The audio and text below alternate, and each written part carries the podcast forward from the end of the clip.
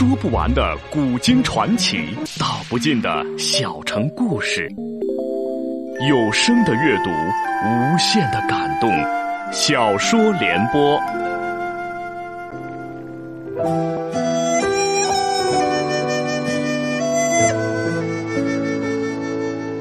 至元年间，元世祖忽必烈应约将阔阔真公主远嫁伊尔汗国为王妃。送亲队伍途经杭州，即为朝廷官员遇刺，一时间风云变幻，朝廷重臣、高丽世子、不服管的蒙古部落等，无不深陷其中。请听吴畏撰写的古代大案探奇录系列《富春山居图》，由时代播讲。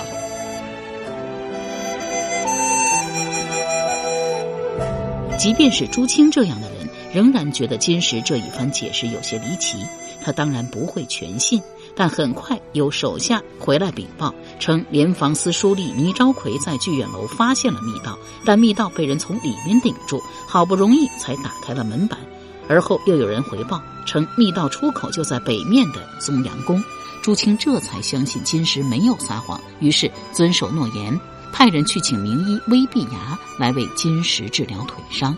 起初，张轩尚有顾虑道：“那威碧牙是当世名医，金石行刺后，他人也在剧院楼。就算没有看清金石相貌，但再看到其人体貌，说不定一眼就能认出他就是刺客。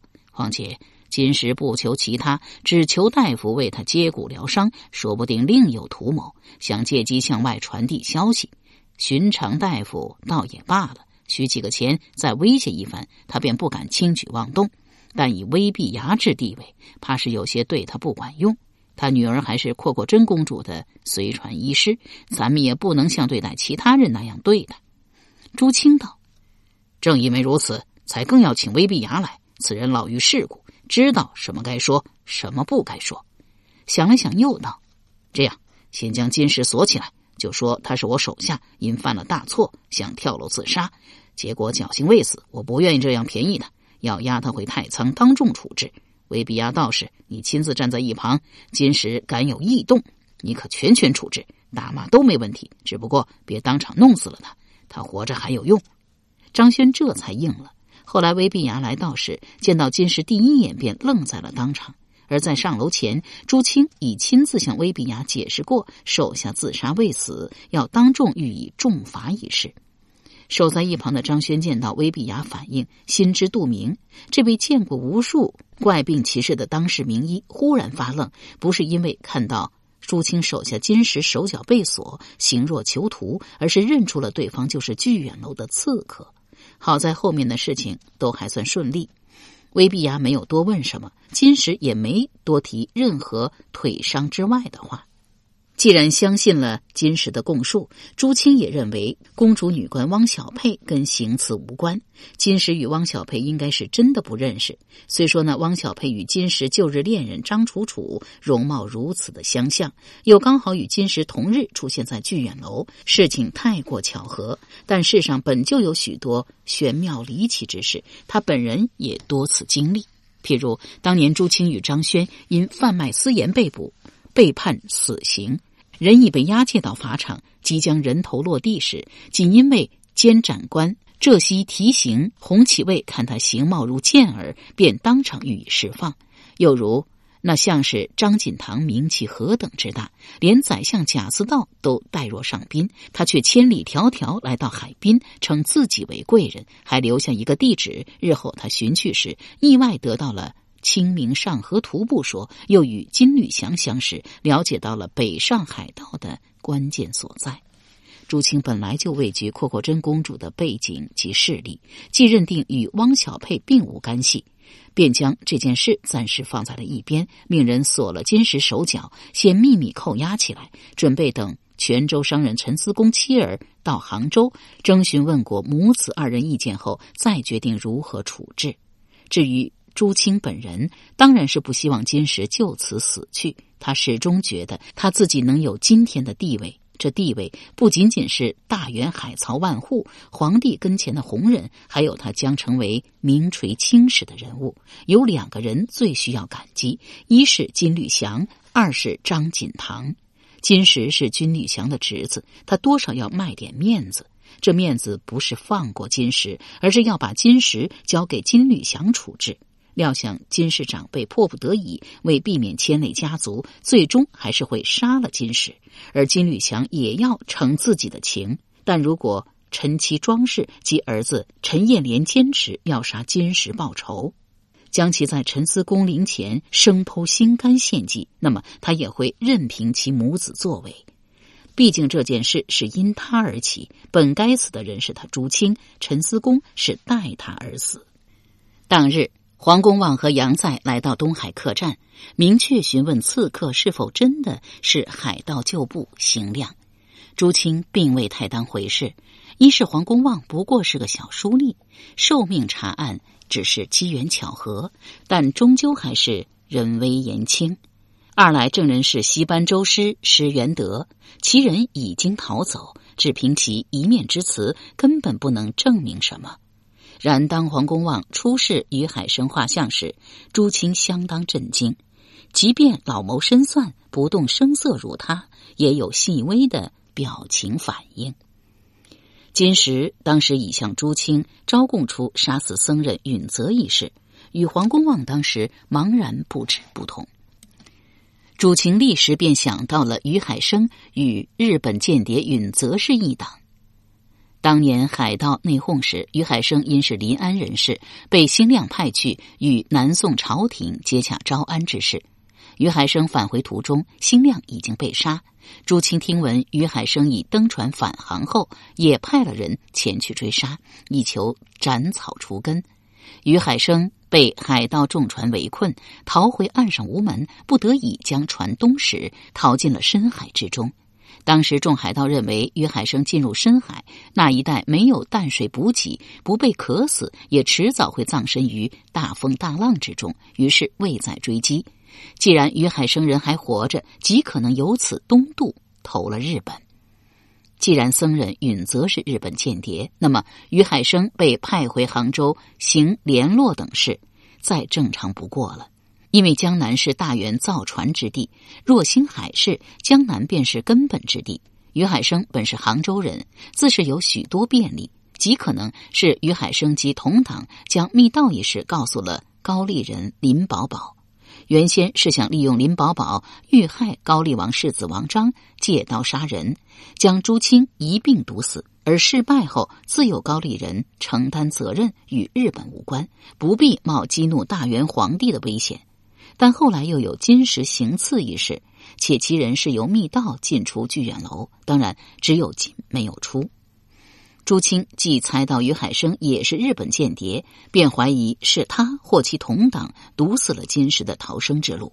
而这些人本来也是朝朱清下手，于是朱清朝黄公望索要了于海生画像，拿去给金石看。金石自从腿骨摔断、锐气大挫，倒也合作。仔细看过画像后，声称不认识于海生。但朱清将要离开时，他又记了起来，说曾在宗阳宫附近见过一个卖花郎，容貌跟画像中的人有些相像。宗阳宫正好就是密道的出口。朱清越发肯定，于海生是僧人允泽的同党。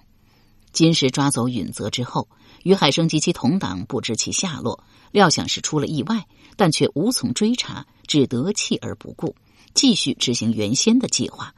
刚好金石从僧人允泽口中知悉密道，也想用其行事。金石必定会事先考察密道情形，大概因此被于海生及同党发现了踪迹。但对方竟能秘而不张，一直忍耐到金石动手时。朱清了解于海生其人，料想在这一系列事件中，他扮演的只是个小角色。其背后还有一个相当厉害的人物，姑且叫此人某甲。明知道金石与允泽失踪，必定大有干系，却始终没有打草惊蛇，听任金石行事，且继续安排高丽人林宝宝等进行投毒一事。不管高丽一方是否对金石知情，至少金石没有发现还有另一方也在经由密道活动。仅这一点，便不是一般人能办到，需要精准计划及周密安排，足见某甲有相当的过人之处。朱清已十分肯定，某甲和于海生的最终目标仍是自己。最可怕的是，这个某甲虽然还没有亲自出马，却已经利用林宝宝、金石两方动手，还未得手，只是侥幸。若不是阔阔真公主自带奶酒，若不是杨脸真家意外到来。若不是泉州商人陈思公挺身而出，他朱清不是死于毒酒，便死在了刀下。可以说，杨炼真家和陈思公二人均是替他而死。这某甲心机之深，思虑之密，想想便令人胆寒。于是，朱清将素未谋面的某甲当做了生平最强劲的对手，将全部人手和精力都放在了搜寻于海生上。以至当日晚间，才有人发现被囚禁在房中的金石竟神秘失踪了。朱清心思全在某甲身上，听说金石逃走，一时有些茫然，竟未能想通其中关窍。料想跟名医威碧雅有关，正要派人去强请威氏祖孙来东海客栈做客，由手下来报，以寻到于海生下落。朱清遂将金石之事暂且放到一旁，亲自安排捕杀于海生及同党之事。虽然当晚出了点意外，北瓦有处民居发生火情，大批巡夜军士赶至。朱清手下本早已抵达于海生藏身之处附近，因为要避开巡夜军士，不得不临时退去，因而动手行事比预计晚了许多。但后来诸事还算顺利。手下翻墙突入，一举杀死所有人，只留下于海生一人性命。又将于海生吊在梁下，先用破布堵口，往其肚腹上划了数刀，这才取出破布，拷问某甲的姓名。于海生自知必死无疑，只求痛快，遂告诉死在墙角的陆平便是主谋，是僧人允泽的亲兄弟。而允泽应该早就被聚远楼刺客杀死，尸骸也不知下落。由时代播讲的《无畏古代大案探奇录》系列《富春山居图》正在播出。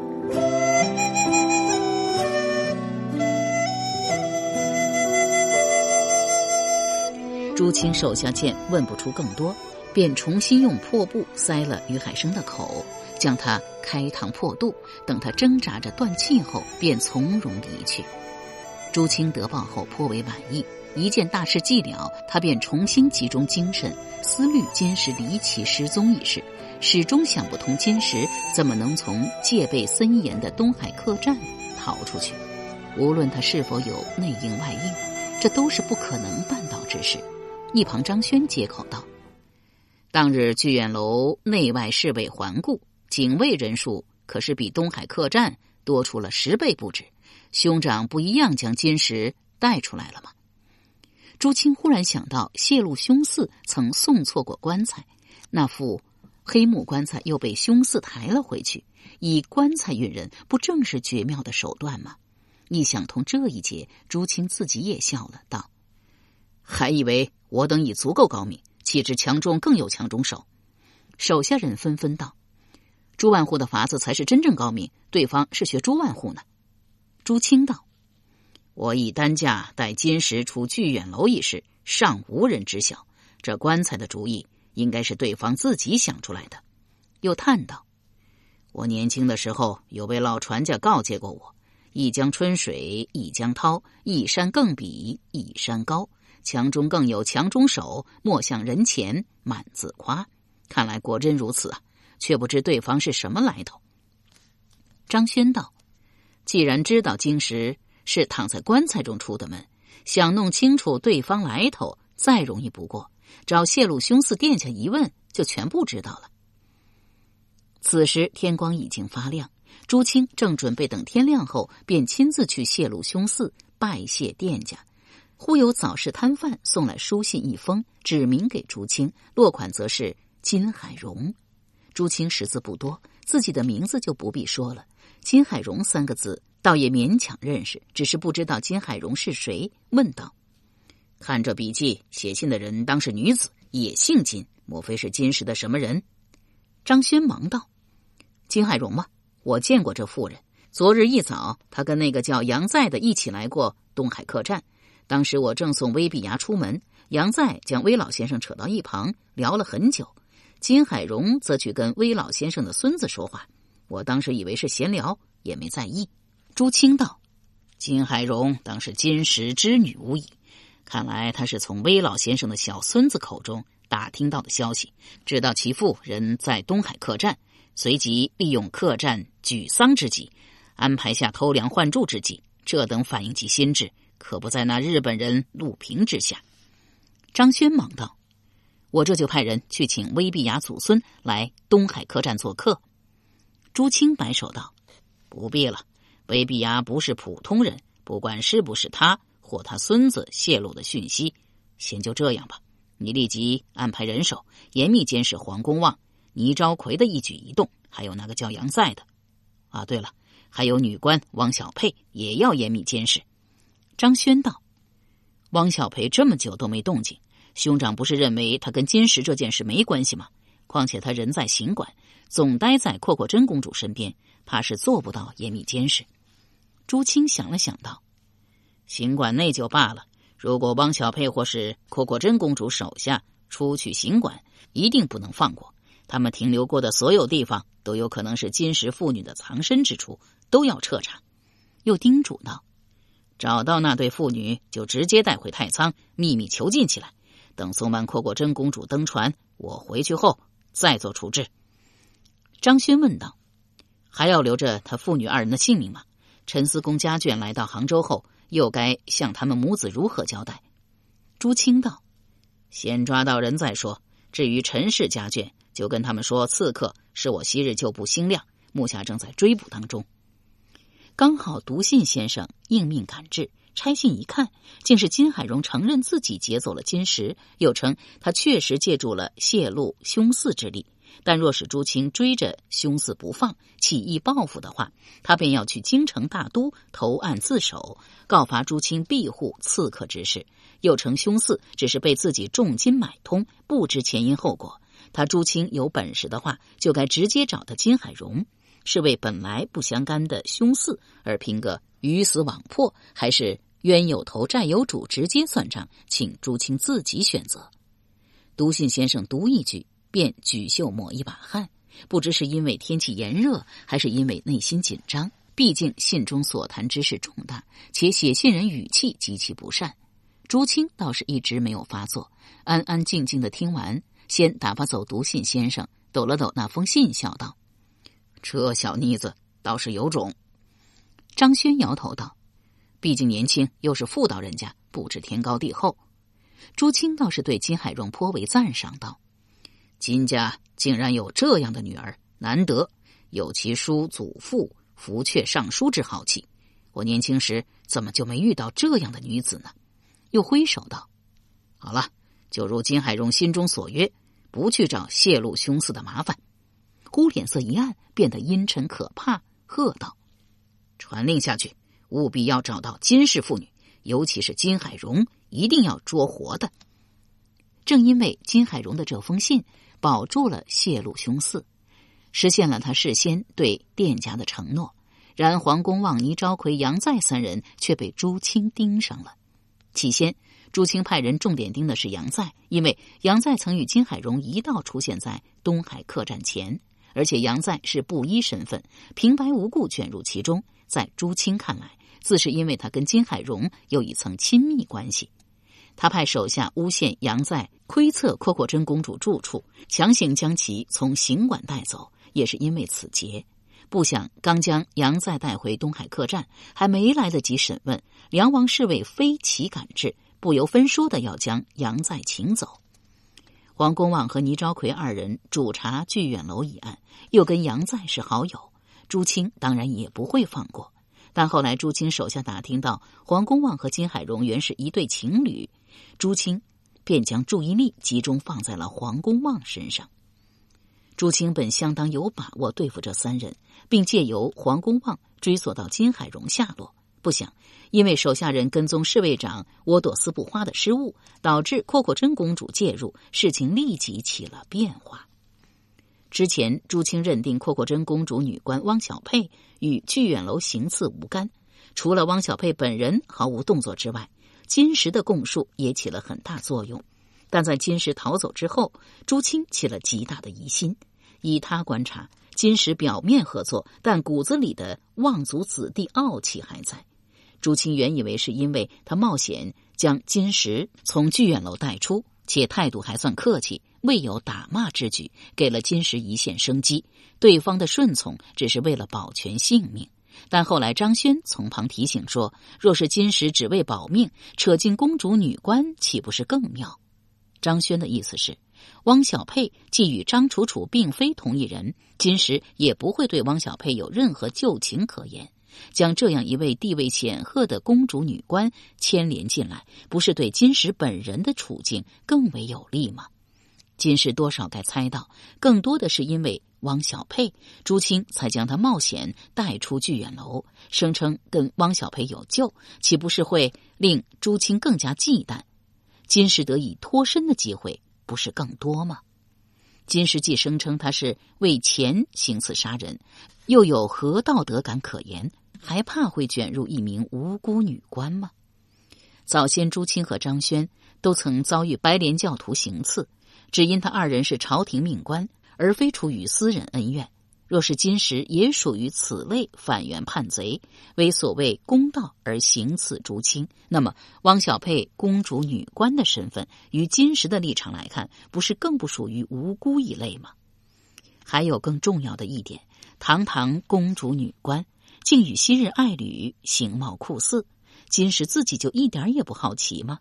他从始至终也不肯主动提起汪小佩。朱清盘问其人时，也是能避则避，这未免太不寻常。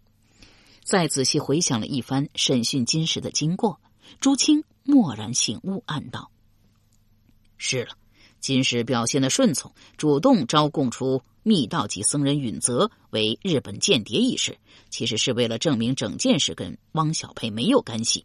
没有此节的话，他不会吐露任何秘密。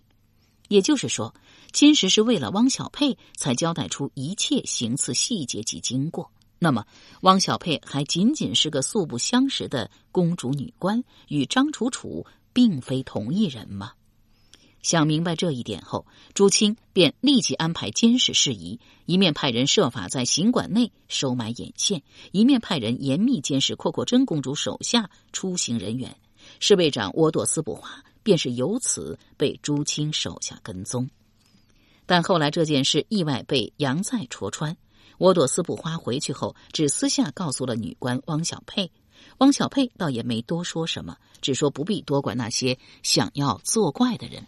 刚好又有侍卫来禀报称，疯传朱清在北瓦放火烧死四人又杀死五人之事，说行馆的人都在议论，称杭州已经好多年没一夜间死过这么多人。甚至连杀人刑场都有数年没砍过死囚的脑袋，却不想阔阔真公主一行一到杭州就出了这等大事，这等于是民间舆论将朱清杀人之事算到了阔阔真公主头上。阔阔真公主是个再单纯不过的人，听了这话，当即气得脸色发白。沃朵斯布花也很是愤怒，怀疑朱清派人跟踪自己，另有隐情。见女官汪小佩仍不开口，便自行说了朱清手下跟踪自己之事。阔阔真公主大为恼怒，急忙去见梁王干妈剌，要求第二天一早动身出发离开杭州，又称不需要海曹万户朱清护送。梁王干妈剌虽是皇孙，可阔阔真公主是未来的伊尔汗国王后，地位比他还高，只得同意。梁王干妈剌又连夜召来朱清。梁王自己因为口吃难以训斥，便命枢密副使囊家歹责骂朱清。囊家歹料想是因为于海生等人一夜被杀之事，只是这桩杀人案大家都猜是朱清派人做的，却没有证据。囊家歹也不好明提，便大声指责朱清办事不力，护送公主不周。朱清料想阔阔真公主是因为监视一事而动怒，只沉默不言。等囊家乃训斥完后，梁王干妈剌便命朱清立即动身返回太仓。朱清惊愕交加，还待分辨。梁王干妈剌已起身回去内堂。囊家奶本就不喜欢朱清，斥道：“还不快些离开杭州！要等本使亲自送你出城吗？”朱清不敢再行逗留，也不急返回东海客栈，就此离开了杭州。侍从赶回东海客栈，知会了张轩。张轩不敢再行惹事，便下令撤回监视之人，暂时停止追捕金海荣父女。而黄公望等人此刻还正在西湖豪饮。黄公望自是不知朱清这边诸多密事，然当他听说朱清见过金石及汪小佩时，便明白了究竟。朱清明明认出了刺客就是金石，却冒险庇护，还是为了他个人的利益，打算日后利用金石来制衡汪小佩。由时代播讲的《无畏古代大案探奇录》系列《富春山居图》，今天就播送到这里，欢迎您明天继续收听。